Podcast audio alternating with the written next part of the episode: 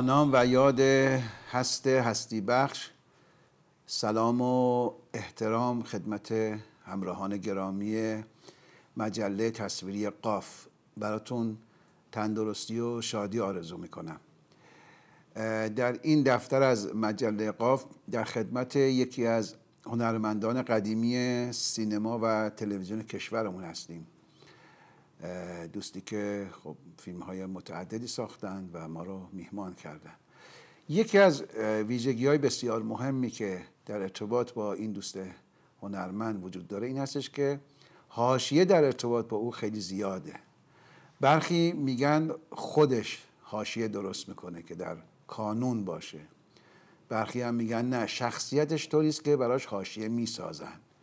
من البته گمان می‌کنم که تلفیق و آمیخته ای از این هر دو واقعیت داشته باشه. یعنی هم خودش به حاشیه علاقه منده و همین که براش حاشیه می‌سازن. در خدمت جناب آقای بهروز افخمی هستیم. آقای افخمی خیلی خوش آمدید سلام. لطف کردید زنده باشید قربون شما. می‌خوام با این جملاتی که عرض کردم از شما سوال کنم که بهروز افخمی خودش چجوری تعریف می‌کنه؟ در مورد حاشیه؟ نه در مورد خودش. اصلا خودش می‌خواد بهروز افخمی می‌خواد خودش رو تعریف کنه. من خودم تعریف کنم. چرا؟ یه مختصاتی بالاخره شما خودت داری. نه. من خودم از بیرون ندیدم که میگن واقعا؟ از بیرون نگاه می‌کنه خیلی تعجب می‌کنه. یعنی اول از خود از بیرون ببینیم میگیم منم مثلا آدم عجیبه. خودت دنبال حاشیه هستی شما؟ بعد نیست حاشیه. حاشیه تبلیغات دیگه. وقتی می‌خوای فیلم درست کنی خوبه که بلد باشی راجبش کنجکاوی ایجاد کنی مردم علاقمند بشن ببیننش. منم معمولا موقعی که فیلم می‌سازم پیش میاد حالا ظاهرا اتفاق میفته که یه حاشیه های درست میشه. پس بعضی موقع آمدانه احیانا یک چیزی میگی یا یک کنشی نشان میدی که دیگران شروع کنن دربارش صحبت کردن. عاملانه واقعا نیست. بالاخره پیش میاد. خوبه دیگه. وقتی پیش میاد استقبال. ببین عروس که شما ساختی من نمی‌تونم بگم آمدانه بوده. ولی بالاخره عروس ایجاد حاشیه کرد. بعد خیلی هم قبل از عروس کوچک جنگلی به دلیل حالا چون دست به دست شده بود از دوست مشترک و بسیار عزیزمون آقای ناصر تقوایی که انشالله خدا عمر با عزت بهش بده و انشالله سلامتیشون رو کامل به دست بیارن اونجا هم یه حاشیه‌ای به عروس به دلایلی جمله که یوسف میشکار می‌گفت در مورد به اصطلاح قابهای درشت و بسته. بله. اه، شوکران بعدش احیانا یه هواشی درست شد. راه راهپیمایی هم شد حتی شوکران. درست میگم؟ تو حافظم بله پرستار راهپیمایی کردن. و آره. همطور میایم جلوتر. هفت تا می‌خواستی راه بندازی و وقتی شروع کردی به راه اندازی اساسا وارد یک میدانی شدی که دیگران رو برانگیزی. اون که دیگه آگاهانه و با برنامه بود. نمی‌تونی بگی برنامه نداشتم. بله. آره. نه برنامه های تلویزیونی خب باید جنجالی باشه باید جلب. توجه کنه. وقتی ما برنامه تلویزیونی می ساختیم توی مثلا زمانی که برنامه تیتراژ نداشت یعنی اوایل انقلاب. بله. که فکر می‌کردیم که همیشه هم همینطور خواهد بود. یعنی هیچ وقت تیتراژ نخواهیم داشت. من مثل عوامل کی هستن بله هیچ وقت نباید مثلا عوامل خودخواهی کنن و سعی کنن که مشهور بشن اینا. خیلی انقلابی بودیم دیگه اون موقع. جلوگری ممنوع. بله. مثلا خودمون هم فکر می‌کردیم که این دیگه طبیعت انقلابه. با این حال اون موقع هم میفهمیدیم که یه برنامه خیلی جنجالی میشه. بارها درخواست تکرار و پخش مجدد می‌کنه. و می‌دونستیم که اگه این کار رو بلد نباشیم انجام درست انجام ندیم خب پول تلویزیون رو هدر دادیم وقت مردم رو هدر دادیم. وقت مردم که نه خب مردم اون برنامه رو که نگاه نکردن نگاه نکردن دیگه بله. وقتشون تلف نشده. اما فرصت تلویزیون رو از بین بردیم. یعنی من بچه تلویزیونم توی تلویزیون از زمانی که برنامه هست تیتراژ هم نداشت ما می‌دونستیم هدفمون اینه که بیشتر تماشاچی رو به دست بیاریم و تماشاچی رو حفظ کنیم. و قیمتی داره این حاشیه ها یا گاهی قیمت نداره. نه اصلا طبیعت کار آدمه. یعنی شما اگه بلد نباشی که کارتو جوری اجرا کنی که جلب توجه کنه و به اصطلاح تماشاچیت سعی کنه سر در بیاره منظور تو چیه؟ کنجکاو بشه نسبت به اگه اینجوری بلد نباشی اجرا کنی که خب برنامه بیمزه میشه دیگه تماشاش نگران نمیشی گاهی اوقات حاشیه بر متن غلبه پیدا بکنه بچربه اینقدر سایش سنگین باشه که شما رو از راه دور بکنه یه خورده از نه من فکر می‌کنم همیشه دنبال همون اصل مطلب بودم. یعنی هر کاری که می‌خواستم بکنم همون کار رو می‌خواستم به بیان ترین شکل به فسیح ترین شکل اجرا کنم از لحاظ نمایشی. اما خب بعد کنارش هم آدم باید بلد باشه تبلیغات بکنه دیگه. یعنی بعدش نیاد از اینکه یه عده مثلا عصبانی میشن یه عده سعی می‌کنن ندیده بگیرن یه عده حسودی می‌کنن. اینا رو میشه ازشون استفاده کرد. یعنی حسودا رو میشه استخدام کرد. به نظر میاد که در ظاهر باطن رو باید صحبت کنیم. قضاوت های دیگران به ویژه قضاوت های منفی برای شما اهمیت نداره. درست رو حدس می‌زنن؟ بله. چرا؟ چرا انقدر بی هستی نسبت به قضاوت های منفی؟ شاید توی قضاوت های منفی یه نکات درستی وجود داشته باشه. اگه نکات درستی وجود داشته باشه که خب راجبش فکر می‌کنم. یعنی فکر می‌کنم که هیچ حرف درستی نمی‌تونه نشنیده گرفته بشه. ممکنه اول عصبانیت کنه ولی بعد یواشکی پیش خودت فکر می‌کنه که مثل که بی هم نگفتم اما عصبانی می‌کنه نه اینکه مثلا عصبانی هم میشی؟ من فکر می‌کنم بله. به روز خیلی دنده پنه عصبی نمیشه از پس نشان نمیدی. خود, یعنی خود خودداری می‌کنی نشان نمیدی تقریبا. آره من تقریبا هیچ چیز رو ظاهر نمی‌کنم. این خب اونم خودش یه شگردیه دیگه. بیایم رو سینمای ایران. چگونه می‌بینی آب روز عزیز؟ سینمای امروز ایران. امروز که میگم منظورم صرفا امروز نیست. یه مقطعی رو در نظر بگیر. 15 سال به این طرف 20 سال به این طرف 10 سال به این طرف 5 سال می مقطعش خود شما در نظر بگیر. چگونه می‌بینی؟ نه صرفا به عنوان یک هنرمند کارگردان و نویسنده. هم به اون عنوان هم به عنوان یک کسی که علاقمند به هنره. هنر درام نمایش. بله به نظرم سینمای امروز در گذشته مونده و در واقع یه جور باطل شده یا چیز مثلا چی میگن عمر مفیدش طی شده. یعنی این حالتی که این فیلم که امروز داره تولید میشه برای اینکه فیلمسازا خودشون نمی‌دونن که چجور فیلمی می‌تونن تولید کنن. اگه می‌دونستن همین الان این فیلم رو که دارن تولید می‌کنن رها می‌کردن می‌رفتن سراغ یه جور کار دیگه. شیوه نظارت و سانسور و نمی‌دونم هدایت و حمایت و همش کهنه شده. یعنی اصلا موضوع عوض شده. و ولی این داره همون کاری کار قبلی رو ادامه میده دیگه. یعنی سینما ایران به همون شب که داره اداره میشه که ده سال پیش در حالی که همین الانش دیگه این شیوه اداره بیفایده شده. این وقتی صحبت از این است که مثلا اینترنت ایلان ماسک یعنی همین ستارلینک قراره که از سال آینده بدون مودم دریافت بشه این دیگه مسئله این نیست که مثلا سیستم های نظارتی و سانسور و اینا باید یه فکری به حال خودشون بکنن. از این بالاتر اینه که همه شیوه های تولید و توزیع در ایران باید یه فکری به حال خودشون بکنن. وقتی که بی بی سی مثلا برای 2030 در نظر گرفته یعنی 7 سال یا 6 سال دیگه دیگه 6 سال که تمام شیوه های پخش ماهواره و غیر اینترنتیش رو جمع کنه که حالا من فکر می‌کنم که اینا دو, یه دو سالی هم جلو میندازن. یعنی از 2028 احتمالا شروع می‌کنن یعنی جمع می‌کنن. تکلیف تلویزیون خودمون معلومه. یعنی تلویزیون خودمون هم باید همه کارو بکنه. باید همه تحویل داده بشه به اینترنت. منتها موضوع اینه که وقتی ما یه اینترنت بدون مودم قابل دریافت داشته باشیم یعنی تو ایران بدون اینکه هیچ کاریش بشه کرد دریافت بشه اون وقت خب این بسیار پلتفرم های جدا شده از تلویزیون یا مثلا مستقل یا حتی بگیم که مثلا یه جورایی آزادتر نسبت به تلویزیون اینا هم باید یه فکری برای خودشون بکنن. یعنی فیلم هم باید یه فکری برای خودش بله بکنه بله, بله. هم یه فکری باید برای خودش بکنه. همه اونایی که در واقع وابسته به مخابراتن اونا باید یه فکری بکنن برای اینکه خود مخابرات در خطر از دست دادن مشتریش قرار می‌گیره. وقتی که شما اینترنت ارزون بدون مودم و بدون حاشیه و بدون دردسر و بدون وی پی و اینا داشته بدون نظارت. و یه حسابی هم می‌کنه بله، دیگه. بله. حساب می‌کنه بعد بعد فیلم سازی که الان داره اینجا کار می‌کنه و بالاخره حالا می‌دونه که کاری که می‌خواد بکنه تحت تعقیب قوه قضاییه نمی‌تونه قرار بگیره. یعنی کار خلافی که خلاف فرهنگ مردم باشه خلاف سنت های مملکتش باشه نمی‌خواد بکنه.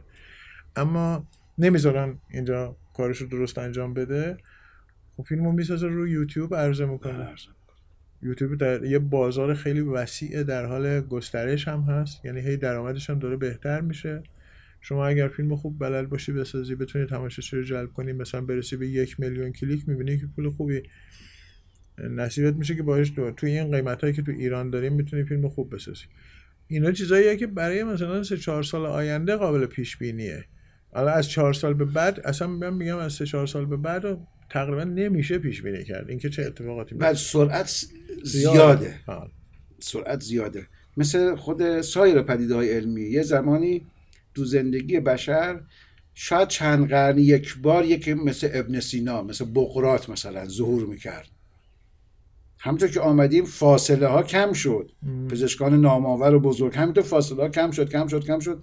دیگه الان فاصله وجود نداره. انقدر سرعت تحولات علمی. حالا من پزشکی رو عرض کردم ب- تو همه حوزه های علمی همینطور هست. سرعت تحولات زیاده.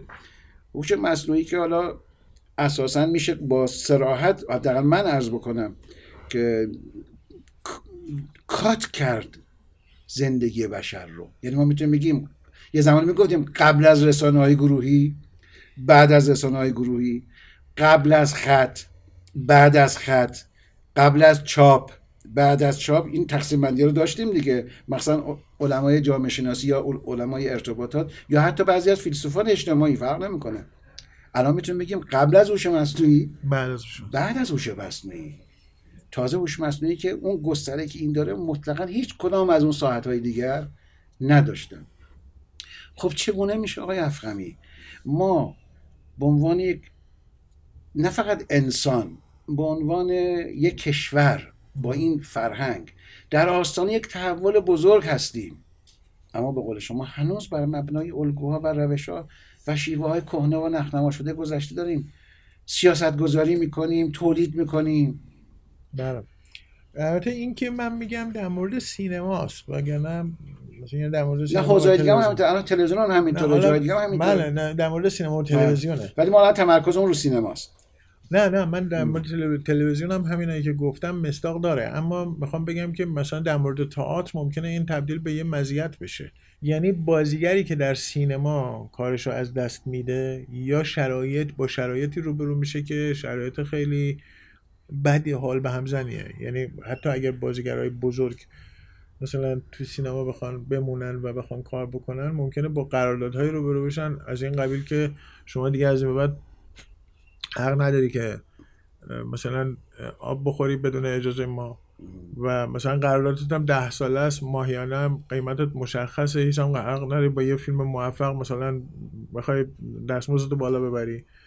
بعد طرف هم ببینه که آره جوری شده که 90 درصد بازیگرا بازیگرای مصنوعی هن بنابراین اگه من بخوام خیلی از بازیگرایی که سرشون به تنشون میارزه و آدمای بازوقی هستن اصلا تو این شرایط خودشون می‌کشن کنار. یعنی میگن. ما دیگه برای سینما نمی‌خوام کار کنیم اه، و اصلا ممکنه بگن که از اولش هم ما از سینما خوشمون نمیومد از اینکه ما ناچار بودیم. ما آره یه اجرای زنده بکنیم برای مردمی که 300 400 نفر که اومدن منو ببینن نه اینکه اومدن یه عکس ببینن. برای اونا می‌خوایم اجرا بکنیم. حالا این بازیگرا اگر بخوام بیان سراغ تئاتر متوجه میشن که در تئاتر امکانات جدیدی به وجود اومده که یه چیزی بین فیلم و تئاتره یعنی تئاتریه که از توانایی فیلم هم می‌تونه استفاده کنه به وسیله همین ویدیو بالایی بله. که رابطه تعاملی. دارن با بازیگر روی صحنه یعنی بر اساس حرکات روی صحنه که گاهی وقتی می‌تونه در جا هم طراحی شده باشه یعنی همون لحظه به اصطلاح اه، فیلبداهه باشه بازم ممکنه که به کمک هوش مصنوعی ویدیو یا اجزای دیگری که توی صحنه هستن بر اساس بازی فعل بداهی بازیگر نسبت بهش عکس العمل نشون بدن و بله. خودشون رو منطبق بکنن. بعد خب این نوع تئاتر تئاتریه که نسبت به تئاتر فعلی خیلی می‌تونه جذابیت بیشتری داشته باشه. در نتیجه میشه اینم پیش بینی کرد که در آینده چه در ایران چه در دنیا تئاتر در حال رشد خواهد بود. این اتفاق الان افتاده می‌دونی که الان توی تهران مثلا یه چیزی در حدود 50 تا یا بیشتر نمایش هر لحظه هر هفته داره اجرا میشه یعنی شما اگه بخوای مثلا هر شب پنج تا نمایش جدید ببینی به امکانش راحتی می‌تونی هست. تازه یه تعداد- تعدادی بله. هم باید حذف کنی ولی مثلا توی لندن این الان حدود 600 تا نمایشه در هر هر همزمان با هم و میشه تا حد زد که بیشتر هم ممکنه بشه یعنی تئاتر رو به رشده درست به دلیل همین امکاناتی که هوش مصنوعی فراهم کرده. و شما نمی‌تونید با هوش مصنوعی جایگزین به با- بازیگر رو بازیگر واقعی رو که روی صحنه با توانایی خودش 300 400 تا تماشاچی رو که آمدن او رو ببینند می‌گیره و تحت تاثیر قرار میده با هوش مصنوعی نمیشه اینو از دور خارج کرد. این دیگه هیچ هوش مصنوعی حریفش نمیشه. شما فرمودین که هوش مصنوعی می‌تونه به اصطلاح تئاتر رو یک تاثیراتی بگذاره و حالا تو سینما اون تاثیرات منفی هم و اینور یک اتفاقات مثبت تو حوزه نمایش صحنه. یعنی در واقع ارزش های بازیگری واقعی رو برمیگردونه به تئاتر و کسایی که می‌خوان بازیگر رو انسان رو ببینن میان به تئاتر بله. و اونجا یه تجربه دیگه می‌کنن که اصلا در سینما قابل تکرار نیست. برای اینکه سینما به یه معنا همیشه هم زیر سوال بوده که اصلا هنر هست یا نیست. یکی از جنبه هاش یکی از دلایل اینکه میگن سینما هنر نیست همین تکثیر انبوهه. یعنی که مثلا به چه دلیل باید یه بازیگری در تیراژ میلیونی تکثیر بشه دیده بشه در حالی که مثلا یه فیلم دیگه هم باز بازی می‌کنه یه نقش کاملا متفاوت یا حتی مسخره کردن نقش اول رو می‌تونه بازی کنه. بازم تکثیر انبوه بشه. می‌دونی چرا میخندم؟ یه لبخند دارم. چون در مورد اینکه سینما هنر هست یا نیست سال 74 یه بحث مفصلی با هم داشتیم. 28 سال پیش میشه. خب. با خدا رحمت کنه مرحوم شمیرانی. یا تو دفتر مجله؟ شما معتقد بودی محکم که سینما آقا انقدرم دیلی به لاراش نذارید هنر نیست. من و مرحوم شمیرانی می‌گفتیم انقدرم نمیشه بیرحمانه نه. گفت سینما هنر نیست بله سینما. وجوه صنعتی روش پررنگه وجوه رسانه‌ای درش پررنگه اما وجه هنری سینما سینما هم خیلی اهمیت داره. حالا از هنرها استفاده می‌کنه و البته خیلی خودش هم مواقع- خیلی آثاری مواقع داریم که واقعا ببین، هنری هستن. آره یعنی فیلمسازهایی داریم که سینما رو به سطح هنر ارتقا میدن و دهن ما رو میبندن. ولی همیشه از لحاظ تئوریک میشه ادعا کرد که سینما به همین دلیل که تکنولوژی روش خیلی مسلط هنر نیست. به لحاظ تئوریک می‌تونی این ادعا بکنی ولی من, که بالاخره زیاد برای تئوری ارزش قائل نیستم و بیشترم تجربه کردم می‌دونم که فیلمسازهایی که سینما رو هنر می‌کنند هستن. بله. چون به عملیات مهندسی در مهندسی در سینما خیلی پررنگه آره. دیگه. مثلا شما از یک رمان نویس نمی‌تونید بپرسید که مثلا برنامه آینده چیه؟ نمی‌دونم. مثلا به شاعر از یه شاعر نمی‌تونید بپرسید برنامه آینده چیه. غزل بعدی چیه؟ اگر غزل سرا باشه. بله. من نمی‌دونم. ولی به سینماگر میگه بعد الان روی مد کار می‌کنم. قرار مثلا فلان موقع. حالا اگر بر مبنای نظام تو به نظام استدیو بریم که کاملا جدول دارن.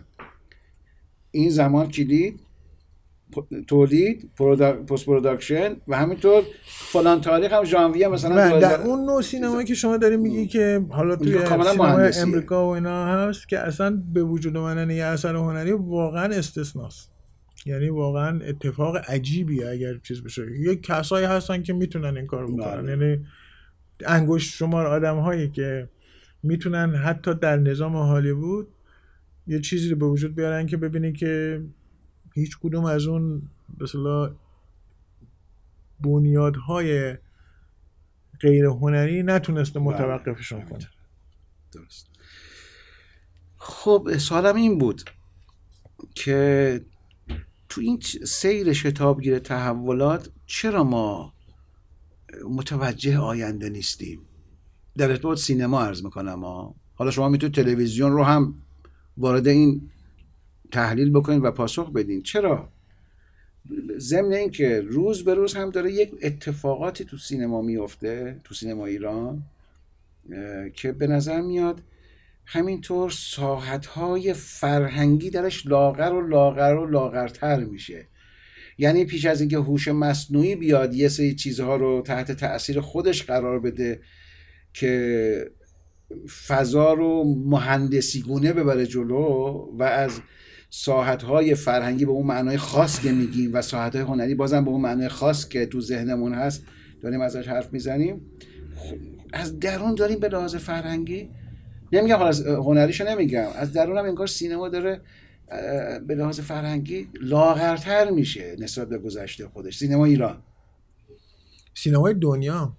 حالا دنیا اینقدر شتابی که سینما ایران داره در لاغر شدن من نمی‌بینم. بیگمانم سینما ایران در لاغر شدن. فیلم خوب خارجی که دیدی کدوم بوده؟ آخرین فیلمی که به یادت مونده باشه. سال 74 یه جایی یادداشت نوشتم اکنون برای دیدن فیلم خوب باید سال شماری کرد. هنوز آخری آخری کدوم بوده؟ آخرین فیلم خوبی که دیدم فیلم کلاسیک بوده. فیلم تازه نبوده. همون دیگه. پس خود نمیگم که آره. نه در خارجم این اتفاق افتاده. قبول دارم اینا. بدون تردید قبول دارم. اما معتقدم که ما از یک دورانی حالا ممکنه بعضی از مصادیقی که من اسم ببرم ممکنه شما با من همراه هم نظر نباشی. یا شما اسم ببری من همراه هم نظر نباشم با شما. این یه بحث مجزایی است. اما ما از یک مرحله از یک نوع از سینما با یک مختصاتی از معلف های فرهنگی که البته چیزهای سینمایی هم در خودش داشت خیلی فاصله ابعدی گرفتیم. شما میفرمایید هالیوود هم هست من میگم سلام نه هالیوود هم هست. نه یه یه دلیل می‌تونه این باشه که سینما به طور کلی داره میمیره. آیا سینما به طور کلی زمانی خواهد مرد یا نه؟ من معتقدم نه نمیمیره چرا؟ چرا فکر می‌کنید معتقدم که اینا عرض کردم جاهایی معتقدم که سینما با وضعیت این فض... امکاناتی که داره فضای نمایشی مجازی یا به تعبیر امروز پلتفرم ها داره به وجود میاره و روز به هم دامنش داره گسترده تر میشه. سینما تا شاید چند سال آینده حجم تولید برای سینما کاهش پیدا می‌کنه. خب این تولید میره به سمت تولید برای نمایش در پلتفرما سینما به گمان من اینجا چند چند بار عرض کردم تو فرصت مختلف. سینما تقریبا به یک ساحتی می‌رسه مثل اپرا. یعنی یک فیلم های خاص. اون دیگه یه فیلم های خاص تولید میشه و بیننده خاص خودشو داره. بله دیگه یعنی یه چیز جدیدی بله. جاشو می‌گیره.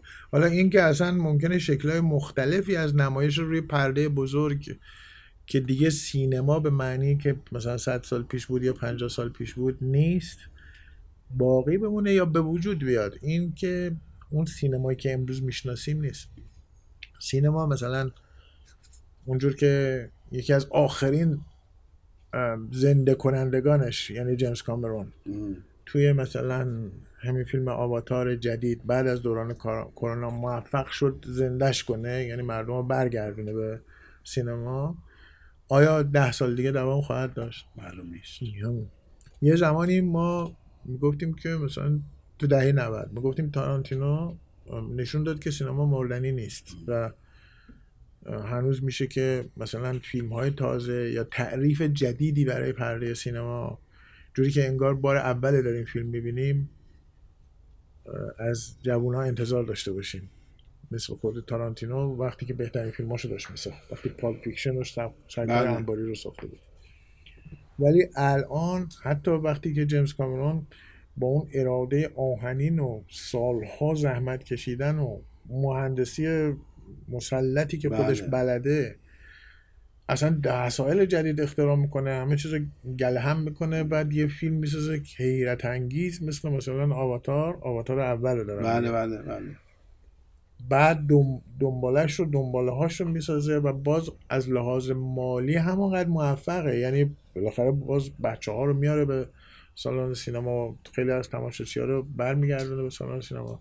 اما این دفعه دیگه این پیروزی خود مشکوکه. یعنی آدم فکر می‌کنه که این درسته که یه بار دیگه سینما رو زنده کرد. مثل مثلا مریضیه که یه دوران طولانی بیماری داره بعد روز آخر وقتی می‌خواد بمیره یه حالش خوب میشه بلند میشه با همه حرف می‌زنه چیز می‌کنه مثلا سر حال به نظر می‌رسه بعد یهو میافته میمیره. این وضعیت فعلی سینما در امریکا همچین حالتی داره. اما همین الان ما سینمای چین رو داریم که تفاوت اساسی با اونچه که در امریکا داره تولید میشه نشون میده. تو بعضی از محصولاتش که به قول تو خیلی شبیه اپراست اصلا ما میریم که یه اپرا ببینیم. یه مثلا نمایش با شکوه بله. کاملا فانتاستیک ببینیم. و اون سینما به معنی که ما می‌شناسیم نیست. سینمای داستانگو و مثلا متکی به انسان متکی به بازیگر متکی به امکانات شناخته شده ای که ما تو اوج سینما توی مثلا دیگه حد اکثر بگیم آخرش دهه 90 قرن بیستم می‌دیدیم. اون به نظر میاد که دیگه همه امکانات بالقوهش رو بلفعل کرده. نمی‌تونه باستولید کنه خودش رو همه امکانات بالقوهش رو بلفعل کرده. ببین یه موقع هست اصلا میذار یه دو, تا مقطع تاریخ رو در نظر بگیریم. تو دهه اوایل دهه پنجاه دیگه میلادی تلویزیون یا اواخر دهه چهل میلادی به وجود آمد. وقتی تلویزیون خود اوایلش که نگه خود تلویزیون گسترش پیدا کرد تو خونه ها به نظر می اومد یک هوک سنگین به سینما وارد شد که انگار سینما سینما خودش پرسید یعنی من وضعیتم چگونه خواهد بود؟ تونست خودش رو با شرایط به سرعت به سرعت تطبیق بده و موقعیت خودش رو نه تنها متزلزل نبینه بلکه تثبیت شده بیاد جلو. یعنی تلویزیون تاثیر منفی روشن شد یعنی گذشته نشون میده که تاثیر منفی نذاشت. حتی تلویزیون مشتری سینما رو از یک زاویه بیشتر کرد. تو دهه هفتاد میلادی یا اواخر دهه 60 که ویدیو همطور آمد بتاماکسا بود دیگه بعد وی اچ و اینا اواخر دهه هفتاد. اواخر دهه هفتاد. اواسط اواسط. اواخر دهه هفتاد. تازه اون گروندیکا و ویدیوهای خیلی گنده که خیلی هم خونگی نبودن هنوز. شروع کردن تو امریکا ظاهر شد آره من در مورد بتاماکس رو دارم میگم که خیلی کوچیک بود. بتاماکس مال دهه 80 دهه 80 اوایل دهه 80 بله بله درست درست. اول دهه 80 میلاد یاره خب به نظر میاد بازم سینما داره یک ضربه سنگین می‌خوره. که مردم قشنگ میرن نوارو می‌خرن میرن تو خونه با زن و بچه یا کرایه می‌کنن یا می‌خرن میشینن تو هر موقع دوست داشتن. دیگه تو سرما و گرما هم لازم نیست بیان بیرون. بله. اما به سرعت سینما تونست چکار بکنه؟ مانور بکنه. باز هم قبول باز هم ویدیو اتفاقا سینما به معنای واقعیش تو همون میگم دهه 90 دیگه آخرین درخشش هاشو داشت. و وقتی میگیم به معنای واقعیش یعنی چی؟ یعنی نه داری ارزیابی کیفی می‌کنی یا شما این که شما میگه ارزیابی کیفی تولیده. خب بله یعنی شما یه دنیایی رو که من دارم واقعیت رو میگم نه ارزیابی کیفی. من واقعیت پدیده به یعنی این فیلم های موجود حال آدمی رو که می‌خواد فیلم بسازه به هم می‌زنه. سینمای موجود اصلا امکاناتی که الان برای فیلم ساختن هست چنگی به دل نمی‌زنه. و اینا جور خلاصه ایش توی برنامه دیگه گفتم گفتم اگه ما موقعی که 13 14 سالمون بود و بین مثلا خلبان شدن پلیس شدن. رمان نویس شدن. فیزیک دان شدن و فیلمساز شدن. داشتیم هی فکر می‌کردیم هر روزم به یکیش متمایل می‌شدیم. به ما می‌گفتن که تو که می‌خوای فیلم ساز بشی اینو می‌دونی که یه روزی می‌رسه که فیلم های تو رو رو موبایل می‌بینن. تصور بعد می‌گفتیم که موبایل چی هست؟ آره موبایل چی هست؟ میپرسیدیم موبایل چی هست؟ وقتی به اون توضیح می‌دادن می‌گفتیم که نه پس من می‌خوام رمان نویس بشم. یعنی رمان رو می‌دونستم که دیگه اینقدر نمیشه توش افتضاح تماشا کرد یا دنبال کرد که حالا البته اون کسی که رمان رو هم بخواد افتضاح بکنه می‌تونه. یعنی هم نداریم یعنی اینجوری که مثلا بعضی هستن به قول مسئول کیمیایی میگم میگم اونایی که می‌خوان مثلا توی مجلس مهمونی ها جلوه کنن وانمود کنن که خیلی آدم های کتاب خونی هستن بلدن رومانا رو هم دارن سه چهار صفحه اول رو می‌خونن بعد یه جای از وسط رو هم می‌خونن بعد یه جای آخر آخرش رو می‌خونن بعد مثلا صحبت اون رومانه که میشه یه جای دیا... دیالوگا رو مثلا میگن صفحه 300 یا وسط های داستان این چیزها رو میگه آره همه می‌فهمن که به به این واقعا رومانه رو خونده. توی دیدن فیلم امروز توهینی به مثلا واقعیت یعنی بنیاد توهین بنیادی وجود داره که باعث میشه آدم بگه که کاش که من از اول رفته بودم دنبال رمان نویس شدن. یعنی طرف هر جا که دلش می‌خواد مثلا فیلمو تند می‌کنه. یه چیز می‌کنه بزنه مثلا آخرش رو می‌بینه. نمی‌دونم مثلا از اول با سرعت مثلا 25 درصد بیشتر از سرعت معمول نگاه می‌کنه. بعدم میگه من همینجور می‌فهمم. قبل از برنگ به چیز؟ سریال بریکینگ بد دیگه ها درست بریکینگ بد. قبل از اون سریال سریال خوب چند سال پیش دیده چند سال قبل از اون دیده بودی؟ خب سریال های تلویزیونی قبلی که مثلا ما چند سال قبل از این؟ چند سال بچگی خودم مثلا نه نه نه, نه. خیلی رفتی عقب خیلی رفتی عقب. قبل از Breaking Bad آخرین سریال خوبی Heroes مثلا. Heroes بود. اون موقع که تازه این سریال های جدید در اومده بود نوع سوال می‌کنم؟ Lost بود Heroes بود. من چرا سوال می‌کنم؟ به خاطر اینکه با یک شوقی به من گفتی اکبر Breaking Bad دیدی؟ حتما ببین. هیچ موقع بهروز به من اینطوری در سریال حرف نمی‌زد. آره. پس یک اتفاق این حالا بله اون ممکن من دیده باشم با شما هم عقیده باشم هم عقیده نباشم اون بحث دیگری است. ولی برای یک چیزی شما رو برانگیخت بله. ببخشید بر سر شوق آورده بله. بود. بله. بله اون سازندش یعنی کریئتورش یه استعداد بی‌نظیریه مثل کوینتین تارانتینو. یعنی در حد اوست. توی سریال سازی جلوه کرد ولی خب در حد تارانتینو.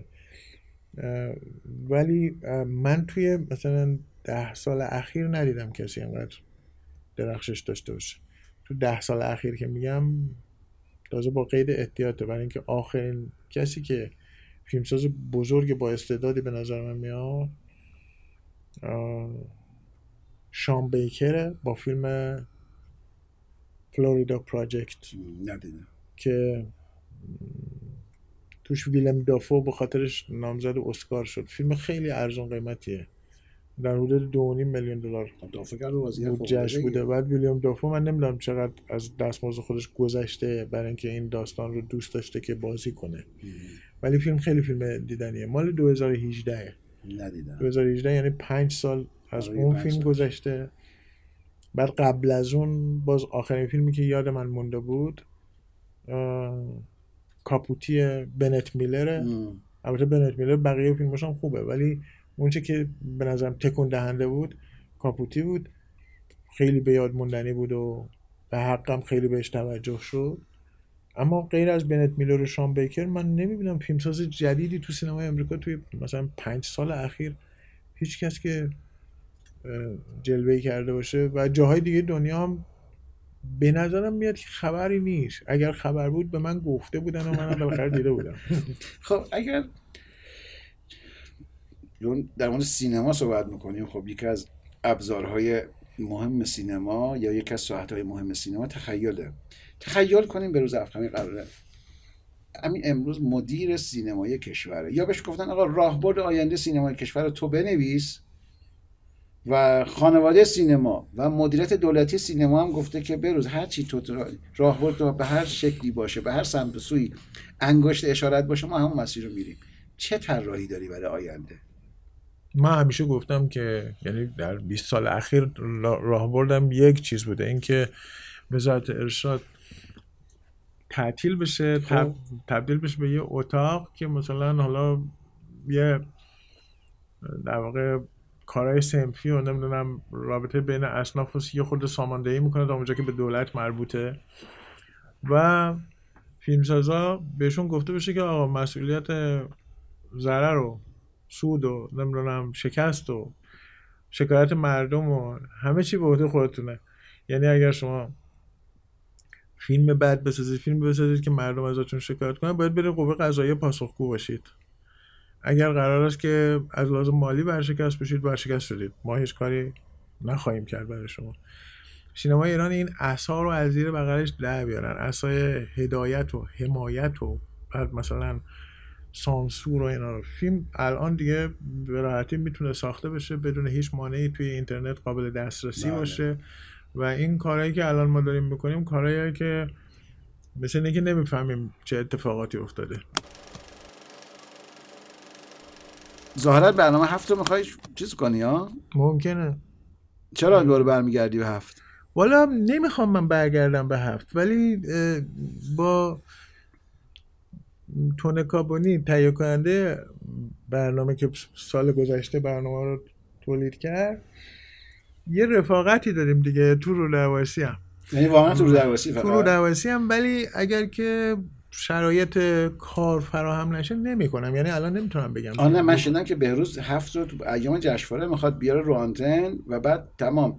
که خب چون فیلم هم داری که اصلا اگر همچین کاری بخوای بکنی اصلا مصلحتت نیست. نه یعنی اینم درسته که به مصلحت نیست. بله. اصلا تو ایام جشنواره منظورم خودم ما. تمایلی ندارم. این که اصلا دوباره برگردی به هفت که اصلا به مصلحتت نیست. ببخشید به عنوان رفیق قدیمیت بهت میگم. اصلا این که برگردی هفت رو مطلقا به مصلحت شما نیست. تو جشنواره فش که دیگه به توان ان به نیست چون فیلم داری. بله. بله خودم تمایلی ندارم این کار بکنم ولی میگم بالاخره آدم با تهیه کننده بچههایی که تو تلویزیون باشون کار می‌کنیم بالاخره رفیق میشیم دیگه. یه جایی هم آدم چیز می‌کنه به اصطلاح تو رو روایستی گیر می‌کنه. عجیبه به روز افخمی که می‌تونه نه محکم بگه اینجا بگه رو درواسی گیر کردم نه نه من اتفاقا به این آسونی ها نه نمیگم. یعنی خیلی مواقع هست آدم یه کاری می‌کنه که به خاطر رفاقت می‌کنه می‌دونم که ممکنه نتیجه زیاد خوب در. نیاد بله. پس الان تو مذاکره هستی؟ نه هنوز مذاکره هم اتفاق نیفتاده اگر قرار باشه یک زمان یه برنامه تلویزیونی شرایط از همه نظر فراهم باشه. ممیز یا به حد اقل ممکن. دستت باز باشه هر نوع مهمانی که می‌خوای دعوت کنی هر موضوعی. مال موضوعاتی که روش یک مطالعه داری یک درنگی داری. نه حالا الزاما هر موضوعی که مشخص منظورم نیست. چه برنامه دوست رو آنتن ببری؟ من بالا همه چون اون آدم رسانه‌ای هستی دارم سوال می‌کنم و بعضی از رفقا اصلا رسانه‌ای نیستن. از طبیعتا سوال منتفیه. نه ببین اگر قرار باشه که تمایلات خودم بگم تمام اون من دوست داشتم فیلم مستند بسازم همش توی فیلم داستانی از یه فیلم داستانی به فیلم داستانی دیگه میغلطیدم به خاطر اینکه اینا موفق می‌شده. مثلا هی بهم می‌گفتن بیا یه فیلم دیگه بساز. ولی همیشه آرزوم برای ساختن فیلم های مستند مخصوصا مستندهای علمی مخصوصا توی زمین هایی که خودم علاقمندم مثل فیزیک و مثل مثلا این نظریه باطل و بیمعنای تکامل داروینی که پررو هم هست. یعنی هرچی شواهد نقضش بیشتر ظاهر میشه بیشتر به خاطر اینکه پول خوبی ازش در میاد تبلیغ میشه. ساختن فیلم درباره همه خرافه های علمی که فروخته میشه به مردم از جمله خرافه های پزشکی که تحت عنوان صنعت پزشکی در برای پول در آوردنه ولی در واقع مردم رو هرچه مریضتر می‌کنه. مریضی رو خودشون درست می‌کنن بعد درمان های کاذب رو هم درست می‌کنن. یعنی درباره پزشکی مدرن و فساد پزشکی مدرن همیشه دوست داشتم که فیلم بسازم. نشده دیگه یعنی دیگه عمر ما هم تموم شد حالا برنامه تلویزیونی چی؟ تو برنامه تلویزیون هم همینطور یعنی مثلا من خیلی وقتا فکر می‌کنم برنامه مثلا از همین جنسی که تو می‌خوای بسازی حالا تو برنامه آینده احتمالا با آدم های دیگه توی زمین های دیگه فکری بله، و بله، می‌خوای بله. صحبت کنی. اینا رو مثلا من آره دوست داشتم. تمرکز صرفا تو این برنامه رو سینما نه سینما خیلی قالبه تو برنامه اما صرفا متمرکز رو سینما نیست آره اینا رو من دوست داشتم که انجام بدم ولی هیچ وقت نشد. یعنی مثلا همین یادم دکتر افروخ کی از دنیا رفت؟ خدا رحمش کنه همین امسال. مثلا شیش ماه قبل از مرگش. یه یکی از تهیه کننده های نه تلویزیون ببخشید فکر کنم اسفند سال گذشته بود. اواخر اسفند. آره بله اواخر آره، اسفند. اواخر اسفند. مثلا شیش ماه چون تو بهمن با ماه، هم از صحبت. کردیم دیگه. فکر کنم ده روز بعد از که با هم تلفنی صحبت کردیم فوت کرد بله. حالا یکی از بچه های حوزه برنامه تلویزیونی داشتن میساختن منتها حوزه هنری میساخت برای تلویزیون. به من گفت که یه سری مصاحبه بکنیم با بعضی از اهل مثلا اندیشه و استادای دانشگاه و اینا. اولیش با دکتر افروق بود. عجب. مصاحبه هم پخش هم کردن. یه قسمتش که به سانسور شد یا نمی‌دونم حالا کوتاه شد. ولی به هر حال پخش کردن. و منتها من چون بالاخره یادم بود کاملا دکتر و حرف زدنش رو باش تمام جزئیاتش یادم بود. خیلی اون برنامه ندیدم ببینم چه قسمتش رو در آوردن چه قسمتش رو کوتاه کردن آیا کوتاه کردن به قصد سانسور بوده یا به قصد چیز بوده. به هر حال از تلویزیون پخش شد.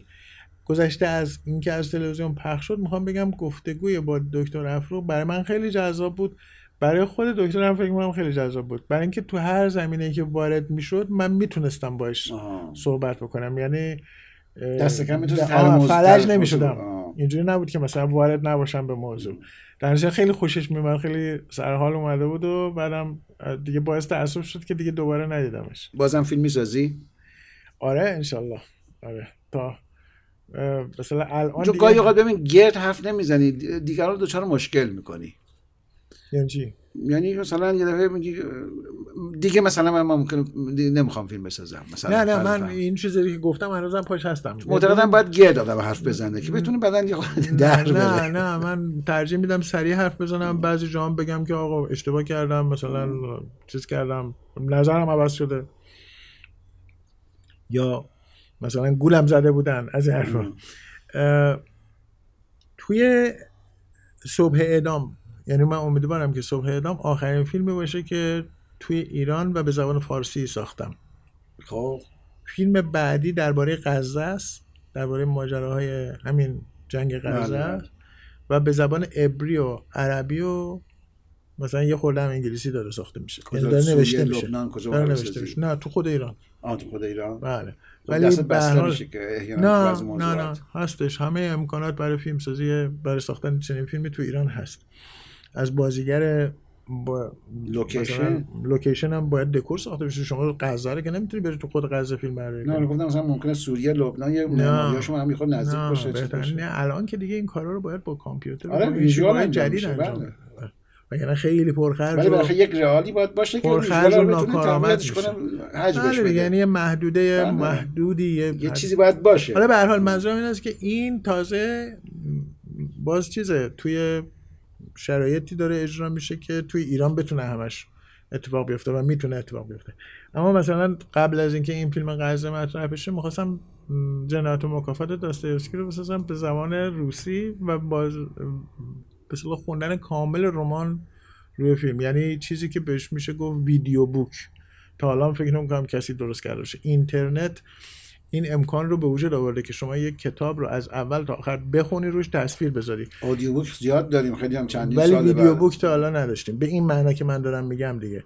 چون بازم هست که مثلا تصویر یا عکس گذاشته باشن روی رمان قطور رمان هم خونده شده هم تصویر روش هست. مثلا عکس یه شکلی فوتورمان آره یه شکل فوتورمان ولی این شکلی که من میگم که قراره که به صورت فیلم کاملا ساخته بشه اما تو اگه دلت بخواد چشمتو ببندی فقط صدا رو گوش کنی مثل اینکه یکی داره برای رمان می‌خونه. بعد خود تصویر سازی و کم و زیاد هم نداشته باشه یعنی رمان کامل خونده بشه. این یه کاریه که من کم و ساعت میشه آقا 25 ساعت. 25 ساعت. این کاریه که من کم و بیش تو گاوخونی کردم. یعنی تو گاوخونی مثلا نصف داستان روی فیلم خونده میشه. تنها فیلمی که ازت ندیدم گاوخونیه. گاوخونی رو ندیدی 20 سال پیش که گاوخونی رو س- رمان آیز مادر صادقی بله. خوندم. فیلم شما رو ندیدم. 20 سال پیش که گاوخونی رو ساختیم به نظر می اومد که چنین کاری هیچ مشتری نداره. ما برای ضرر کردن و برای اینکه فیلمی بسازیم مثلا پولش در نیاره ساختیم. اما الان مشتری داره یعنی الان شما اگر که مثلا گاوخون این چیزو اه، جنایت مکافات رو بسازیم من فکر می‌کنم با یه بودجه قابل توجه ها مثلا یه چیز فرض کن حدود 100 میلیارد تومن با پول خودمون که میشه یه همچین کاری رو به نتیجه رسون همون 25 ساعتش رو ساخت. خیلی بیشتر از این می‌تونه پول در بیاره به خاطر اینکه این شیوهی که من میگم یعنی رمان کامل خونده شده باشه. به راحتی به همه زمانهای زنده دنیا یعنی. شخصیت های رمان هر کدام میان نقشه خود چیز خودشون بله. یعنی تو هر هم البته راه؟ خودشو داره هر رومانی باید ش- شگردای خودشو پیدا کنی من این کار رو از مثلا بارتلبی محرر شروع کردم بارتلبی محرر هرمن ملوین اون یه فیلم سینمایی میشه یه چیزی در حدود 110 دقیقه ولی باز بنام بر اینه که اونو کامل از اول تا انتها داستان بارتلبی محرر خونده بشه که الان اودیوش زیاده با مثلا صدای خوبم خونده شده. به انگلیسی. بله. صدای خوب خوندن و الان هم مثلا میشه با صداهای خیلی مشهور. فرض کن به آنتونی هاپکینز بگی که چیز رو بخونه بارتلبی رو بخونه برات.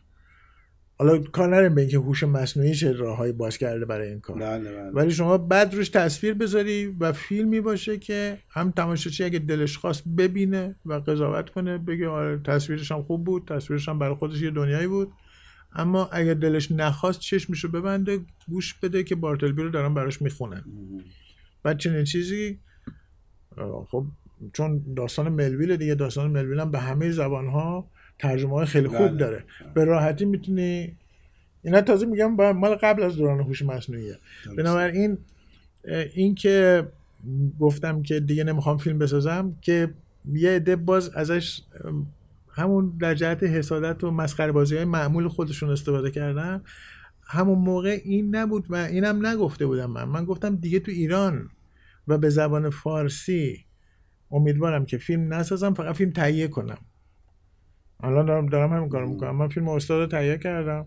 فیلم های دیگه ایرم امیدوارم اگر عمر داشته باشم بتونم تهیه کنم.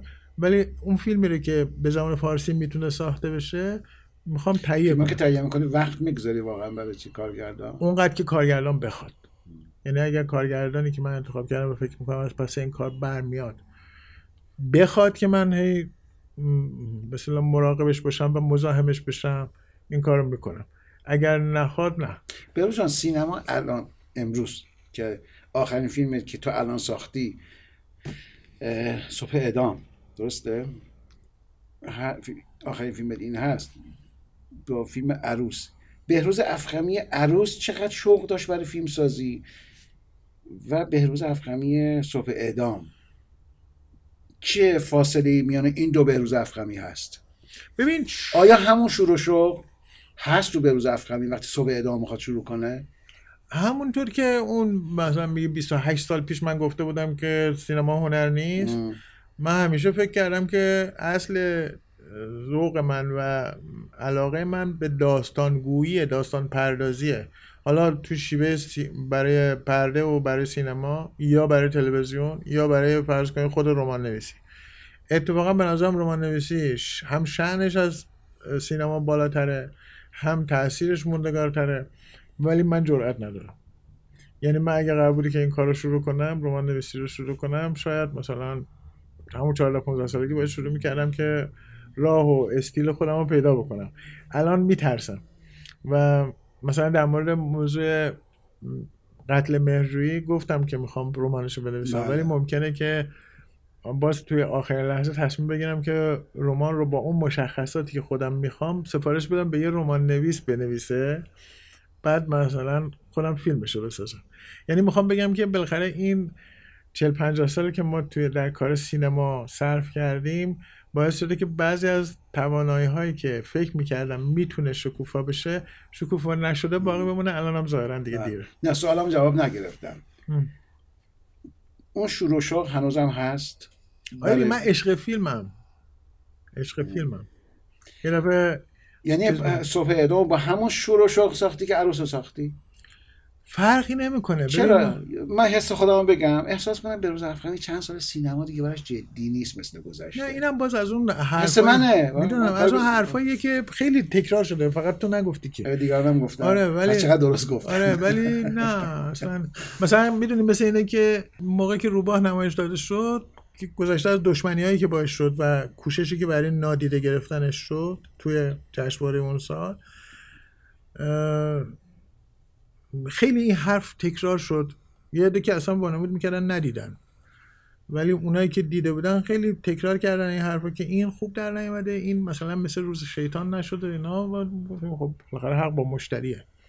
حالا الان هی تعداد کسایی که میگن ما روباه و بعد مثلا دفعه اول همین مثلا چند روز پیش دیدیم فیلم بدی نیست فیلم خوبیه و یواش یواش داره همه چی برعکس میشه. یعنی تازه روباه مثل که داره کشف میشه. برای من فرق نمی‌کنه که.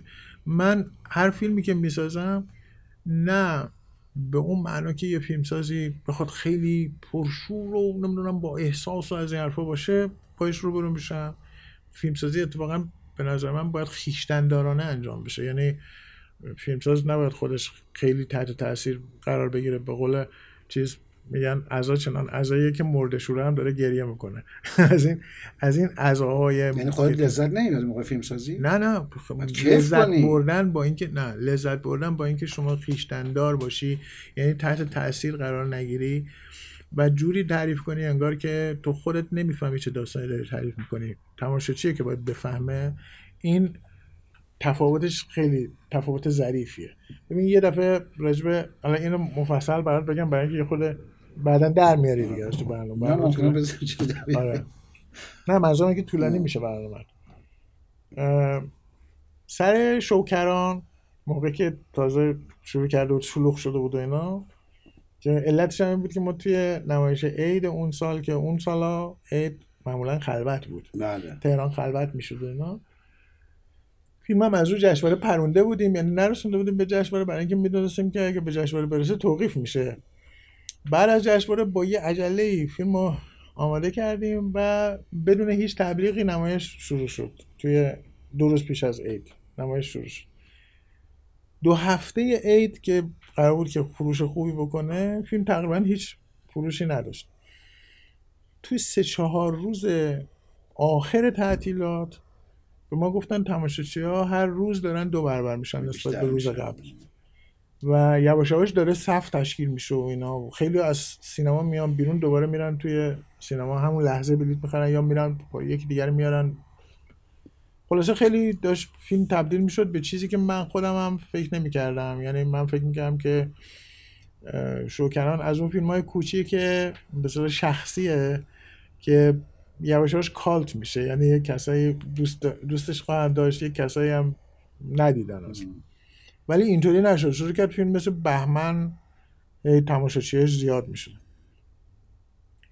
ما یه چیز داشتیم کارگاهی داشتیم توی حوزه که مثلا فرهاد توحیدی هم میامد مرسی کارگاهی فیلم نامنویسی. مرسی کارگاهی فیلم نامنویسی و چیز جیرانی میامد خیلی ها بودن. داود میر خیلی ها بودن. آره، خیلی ها بودن. تقوایی هم میومد آره. مثلا روز فرض کن 15 فروردین 17 فروردین هم چیزی بود که هنوز اعتصاب پرستارا و اون چی میگن؟ اعتصاب نشسته. بله شروع نشده. جلوی وزارت ارشاد. هنوز هیچ عکس عملی اصلا شروع نشده بود. ولی تماشاشی خیلی زیاد شده بودن و یواش یواش داشت فیلم معلوم بود که برای خودش سر درست میشه. ما حالا روز 16 15 فروردین 16 فروردین. من داشتم میمدم توی کارگاه طبق معمول دیر رسیدم جیرانی داشت می‌رفت بیرون. بعد جیرانی دم در مردی سلام علیک کردیم و اینا. گفت که من این فیلم تو خیلی نپسندیدم شکرانه دیدم خیلی نپسندیدم ولی حالا باید سر فرصت راجبش صحبت کنیم. گفتم اب نداره سر فرصت رو صحبت می‌کنیم راجبش گفت که خلاصش اینه که تو از موقعیت ها خوب بهره برداری نکردی. این داستان خیلی جا داشت برای کار کردن اینا ولی تو خوب چیز نکردی. امکانات داستان رو در نیاوردی درست کشف نکردی. گفتم باشه راجبش صحبت می‌کنیم اینا. خدا هر دو هفته یه بار چیز تشکیل می‌شد دیگه. دو هفته بعد نه تنها تر پرستارا چیز کرده بودن شروع کرده بودن بلکه مردم که چیز بودن مثلا تازه فیلم کشف کرده بودن و به خاطر ماجرای پرستارا بیشتر, بیشتر شده بود؟ صفای طولانی دم سینما ها بود و معلوم بود که فیلم اگر که بخوان اکرام بکنن تا 6 ماه مثل همین فیلم فسیل که الان یه سال نزدیک یه سال اکران شده. همینجوری میره. یعنی من خودم هم می‌دونستم که بالاخره سینما باید یه سهمیه داشته باشه یه جوری باید زود برش دارن وگرنه این فروشش همه رکوردها رو میشکن حالا دوباره جلسه تشکیل شده بود. بعد همه داشتن تعریف می‌کردن. حالا دیگه تو خود جلسه هم فریدون بود. هر چند مثلا پنج دقیقه یه بار ده دقیقه یه بار من در حالی که داشتم به تشویق های دیگران پاسخ می‌دادم تشکر می‌کردم هر چند لحظه یه بار از رو شیطنت برمیگشتم. می‌گفتم البته فریدون فکر می‌کنه که من از موضوع بهره برداری نکردم. البته فریدون فکر می‌کنه من از موضوع بهره برداری نکردم. خلاصه خیلی باعث خنده شدم و اینا. بعد یه مثلا دو ماه بعد یه ماه بعدش تو هواپیما بودیم داشتیم با حاجی زن می‌رفتیم اصفهان برای یه مثلا یه بازدیدی یا یکی از سفرهایی که میذاش برای ما نشست نشست بودم کنار فریدون. فریدون گفت که ببین من واقعا می‌خوام بدونم چرا مسخره می‌کنی شوخی بازی در میاری سر این حرف. من واقعا فکر می‌کنم تو از موقعیت رو بهره نکردی. حالا خودم هم حیرونم که چطور شد که فیلم اینقدر فروش کرده و اینقدر تاثیر گذاشته و اینا. ولی تو برای چی مسخره می‌کنی؟ به من بگو من بفهمم. گفتم برای اینکه ازت توقع نداشتم که این حرفو بزنی. حالا من بالاخره با قرار ظرفیت نشون بدم توی انتقاد پذیر باشم و اینا. ولی از تو توقع نداشتم چنین چیزی بگی. این نوع فیلمسازی فیلمسازی که تو باید بشناسی. نقطه مقابل فیلمسازی است که بهش میگیم فیلم فارسی فیلم فارسی چیکار می‌کنه؟ از این واقعیت خوب بهره برداری می‌کنه. یعنی همه چیز رو مبالغه می‌کنه بله. و باعث میشه که شما هم وسط فیلم آره وسط فیلم گریت بگیره خیلی ناراحت بشه اینا. بعد مثلا دو سه ساعت بعدم به دلیل همون مبالغه ای که باعث شده که شما عمیقا باور نکنی فراموش می‌کنی. تمام میشه. ولی یه نوع فیلمسازی دیگه هست که فیلمسازی که بهترینش رو مثلا من توی کار هاکس دیدم. میگه که موقعی که من کارم رو شروع کردم جوزف فون اشترنبرگ بهترین فیلمساز امریکایی بود یعنی فیلمسازی که تو امریکا کار می‌کرد. و خصوصیت او این بود که یه چیز کوچیک و داشت بزرگ می‌کرد بزرگ می‌کرد بزرگ می‌کرد مثل بادکنک باد می‌کرد یعنی مبالغه می‌کرد. بله بله. من وقتی شروع کردم کارمو هی از استودیو یادداشت میفرستادن که تو از صحنه ها بهره برداری نمی‌کنی چرا اینجوری فیلم برداری می‌کنی چرا این صحنه حال نیومده اینا. در حالی که من داشتم فکر می‌کردم که یه کار برعکس شاید بگیره. یعنی من, من یه موقعیت مثلا واقعا تاثیرگذار اگر داشته باشی تو داستانت بهتره کوچیکش کنی کوچیکش کنی جوری که انگار خودت نمی‌فهمی که موقعیت چقدر تاثیر گذاره و این کار سختی البته. همینطوره. خیلی کار سختیه. ولی اگر درست در بیاد همونجور که تو شوکران درست در اومده خیلی تاثیر گذار میشه. یعنی شوکران جوری ساخته شده انگار که داستان خیلی متاثر کننده است. وضعیت این زن خیلی تاثیر باره خیلی مظلومه ولی فیلمسازه خودش نفهمیده. اگر قرار باشه من خودم لذت ببرم به این معنی که خیلی شیفته بشم فکر کنم مثلا دارم یه شاهکاری درست می‌کنم از این حرفا. باید به بازیگرا بگم که خیلی باید مثلا باحالتر بازی کنید نمی‌دونم خیلی باید پرشورتر بازی کنید. تو نفهمیدی من چه کار می‌خوام بکنم اینا. خب مطمئن باش نتیجه فاجعه میشه. نه منظورم این جو ما... اگزاجره و چیز نبود دیگه بی انصافی نکن. موقعی که ما داشتیم شوکرانه میساختیم من فکر می‌کردم که این حس رو به همه منتقل کنم که انگار نمی‌فهمیم داستان چقدر متاثر کننده است. و اگر که مثلا درست فریبرز می‌فهمید که فریبرز عربی. بله، بله. می‌فهمید که این نقشی که داره بازی می‌کنه چقدر نفرت انگیزه؟ احتمالا بازی, بازی نمی‌کرد. یا وقتی بازی می‌کرد سعی می‌کرد یه جورایی تلطیفش کنه. منتها من باید به شکلهای مختلف گولش می‌ذارم که انگار ما داریم بازی می‌کنیم. مثلا مهم نیست داستانم خودم هم نمی‌فهمم. چه برسه من که تو بخوای بفهمی مثلا. یا در مورد مثلا اون صحنه معروف گریه بله. تهرانی من چون اونجا دوربین جوری بود که ما نمی‌تونستیم خودمون ببینیم که چیکار کردیم دیگه. دوربین نگاتیو بود. بله، بله. بعد حتی موقعی هم که داشتیم فیلم برداری می‌کردیم بخاطر اینکه روی کاپوت دوربین گذاشته بودن ماشین داشت می‌رفت نعمت هم نمی‌دید. نعمت هم چشمش به ویزور نبود. در نتیجه ما باید میپرسیدیم که مثلا چه اتفاق افتاده. من توی صندلی شاگرد لوله شده بودم رفته بودم پایین تو اون ماشین کوچیک که تو کار نباشم و اول که سعی کردم مثلا هدیه رو گریه بندازم با چیزهای مختلفی که چیز متاثرش کنم آماده بشه برای گریه کردن.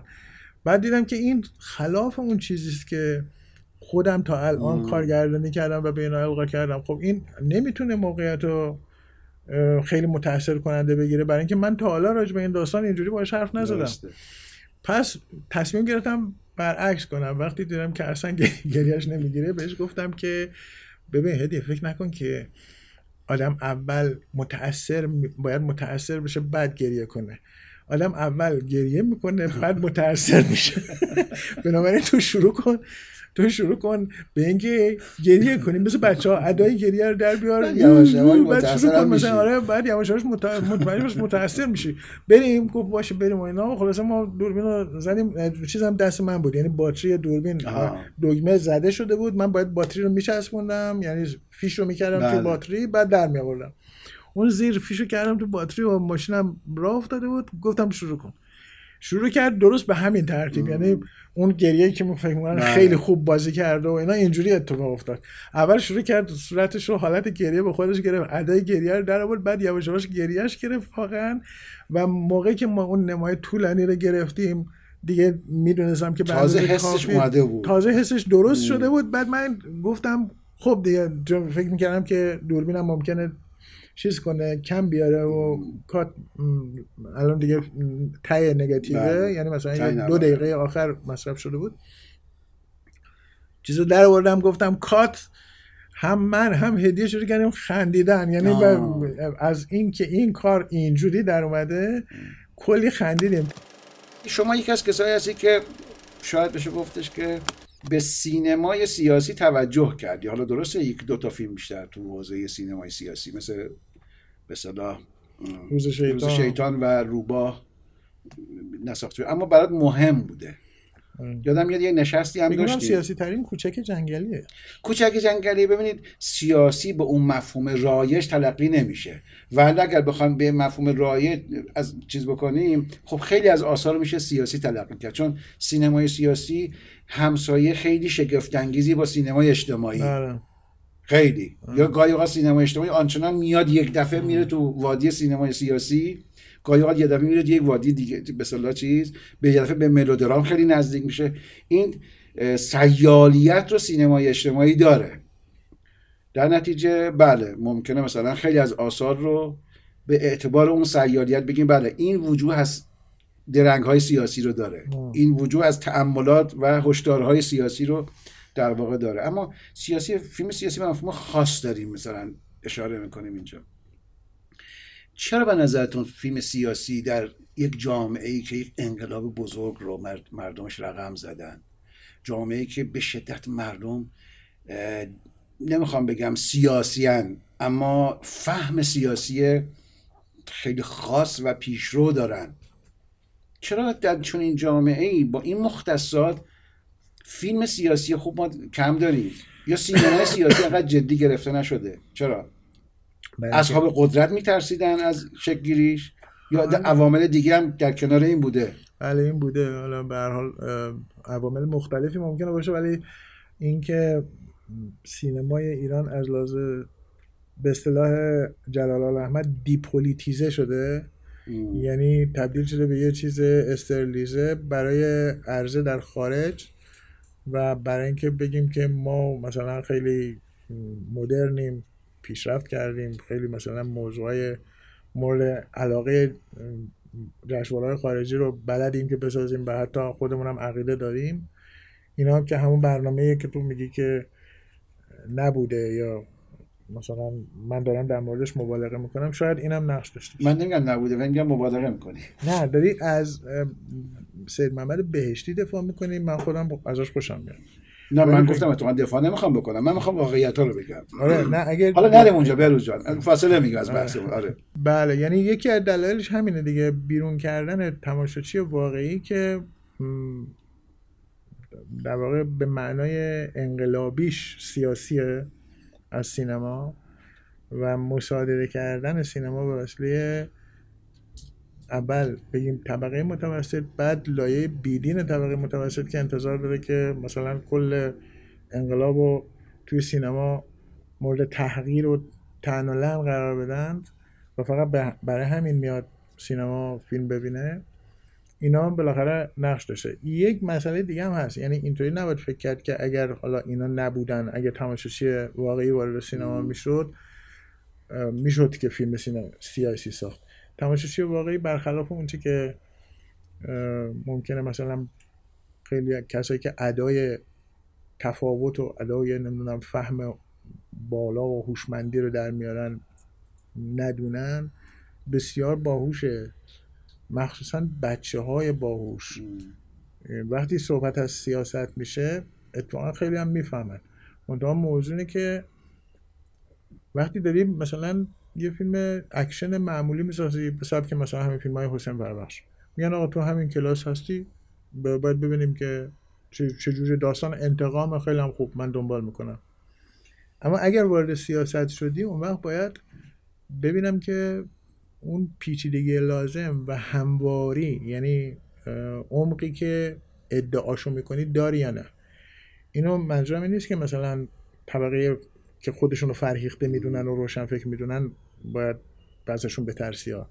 اتفاقا از بچه کوچولو ها باید بترسی. از بچه های 13 14 15 ساله که این روزا مثلا همه چی میشنون و وقتی هم که با فرض اینکه جزو طبقه متوسط هم نیستن یعنی اینکه آدمایی هستن که زندگی کردن توی مردم معمولی و واقعی بودند اونا گوشاشون تیز میشه خوب نگاه می‌کنن میگن ببینم چیکار کردی؟ حالا که یه خورده مثلا جدی شدی و می‌خوای سیاسی باشی بعد ممکنه بگن نه متقلبی. بنابراین آسون نیست. ساختن فیلم سیاسی آسون نیست. پس شما برای اصحاب قدرت خیلی سهم قائل سهم پررنگ قائل نیستی. توی برای ممانعت برای ممانعت از شکگیریه نه یا اصولا نوع به فیلم سختیه. ببین موقعی که من می‌خواستم روز شیطان رو بسازم اول که شرکتمون سر همین قضیه از هم پاشید. یعنی اینکه محمد رضا هنرمند می‌گفت که ما برای چی باید همچین فیلم بسازیم که دولت باید پولشو بده؟ ما داریم با پول خودمون بسازیم و گفت ما اصلا از شرکت می‌خوایم بریم. بعد که سناریو رو فرستادم برای سید محمد بهشتی گفتم که این فیلم از اون فیلم که باید بالاخره وزارت اطلاعات ببینه اول داستانش رو ببینه برای اینکه فیلم اطلاعاتی امنیتیه دیگه. اما شما من نمی‌دونم فیلم نامه رو به کی نشون میدی چجوری چیز می‌کنی اجازهش رو می‌گیری. اما بعدا نمی‌خوام ببینم که یه خط از دیالوگ خط زده شده یا گفتن این حرف در شن معمور ما نیست یا این نمی‌دونم جنبه از داستان رو باید تغییر بدید اگه ایناست ما اصلا نمی‌سازیم. از اگر آره اگر که اینا نیست یعنی اجازه اجازه کلی دادن. ضمن اینکه باز نمی‌خوام هیچ ناظری کسی از وزارت اطلاعات سر صحنه باشه من می‌سازم با پول خودمونم می‌سازیم. یعنی ما شرکت پولداری هستیم فیلممون خیلی خوب فروش کرده بود دیگه. می‌خوام یه فیلم جاسوسی بسازیم نفروشه برای اینکه فیلم های جاسوسی جدی واقعی گران نمیفروشه. ما هم می‌دونیم. فیلم هم تو چهار کشور باید فیلم برداری می‌شد و مثلا مخارجش سه برابر مخارج یه فیلم معمولی اون روزا بود. بعدم شما یه سیستمی داری که حقوق ویدیو و نمی‌دونم تلویزیون از این حرفا رو می‌خری 50 درصد پول میدی اون 50 درصد رو باید بدی. خلاصه رفت این نامه رو خوند بعد اومد گفت که تو می‌دونی گذشته از این حرف ها بعد از که این فیلم رو بسازی چه بلایی سرت میارن؟ گفتم آره می‌دونم. واقعا برای چی می‌خوای مثلا یه کاری بکنی؟ کنجکاو شده بود نه اینکه بخواد مثلا منو نصیحت کنه که نکن. بودم برای اینکه من از بچگی خیلی فیلم سیاسی فیلم جاسوسی دوست داشتم من یادم ده یازده سالم بود رفتم تو سینما اسکار که قبل از انقلاب حسینیه شد. یعنی ده سال قبل از انقلاب خریدنش حسینیش کردن. خیلی سینمای مسجدواری هم بود یعنی بدون هیچ تزئینی و اینا. بعد منم 11 سالم بود تازه پا در آورده بودم که برم تا مثلا چند ایستگاه اتوبوس عمرتر از خونمون تنهایی فیلم ببینم. فیلم جاسوسی که از سرسیر آمد با ریچارد برتون و کلر بلوم و فیلم سیاه و سفید سرد. اصلا اصلا هم از داستانش هیچ کس نمی‌تونه سر در بیاره. اصلا داستانهایی که وقتی به صورت کتاب می‌خوای بخونی باید بر برگردی برای ببینی اونجا چی شد این کی بود اینا. نشسته بودم توی یه سینمایی که مثلا 20 تا تماشاچی نشسته بود. سینما اسکار هیچ وقت خلوت نمی‌شد. 20 تا تماشاچی نشسته بود برای اینکه فیلم هم سیاه و سفید بود. هم داستانش نمی‌تونست سر در بیاری هم بسیار فیلم سر عبوس و تلخی بود. بعد من مثلا تا ساعت ده فیلم تموم شد اومدم بیرون همینطور از کنار خیابون داشتم می‌رفتم. از داستانم خیلی سر در نیاورده بودم و بعدا داستان رو خوندم. مثلا سه چهار سال بعد تازه فهمیدم آها اینجوری بوده یه همچین کلکی توی داستان ولی انقدر عشق کرده بودم همینجوری توی کوچه های خلوت تاریکی که داشتم می‌رفتم.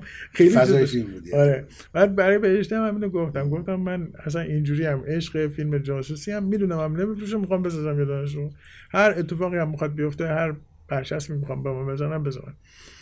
اینه که مثلا بعضی از فیلم ها رو آدم مفهوم فیلمساز مستقل که میگم یه همیشه چیزی ها یعنی کسی که کاری رو برای خودش داره می‌کنه. حالا باید استراتژی داشته باشه زرنگی داشته باشه بالاخره بتونه سرمایه رو فراهم بکنه یه کاری بله. بکنه که دیگران هم فکر کنن که اون داره فیلم اونا رو می‌سازه. ولی اون فیلم اونی که دو خود فیلم خودش رو داره می‌سازه. یعنی احساس می‌کنه که این فیلم فیلم شخصی خودشه اون میشه فیلمساز مستقل. خب خیلی ممنون. آقای افخمی مخلص. عزیز لطف کردین. خسته نباشید. محسونم تو دانشگاه شما خ... البته خسته شدید نه نه خسته نکته. خاصی دارید و مخلصیم. خیلی ممنون. سلامت باشید. از شما بینندگان ارجمند هم سپاسگزارم که با برنامه دیگر از قاف همراه ما بودین. امیدوارم که برقرار باشید. دل و جانتون سلامت و تندرست باشید. خدا نگهدار.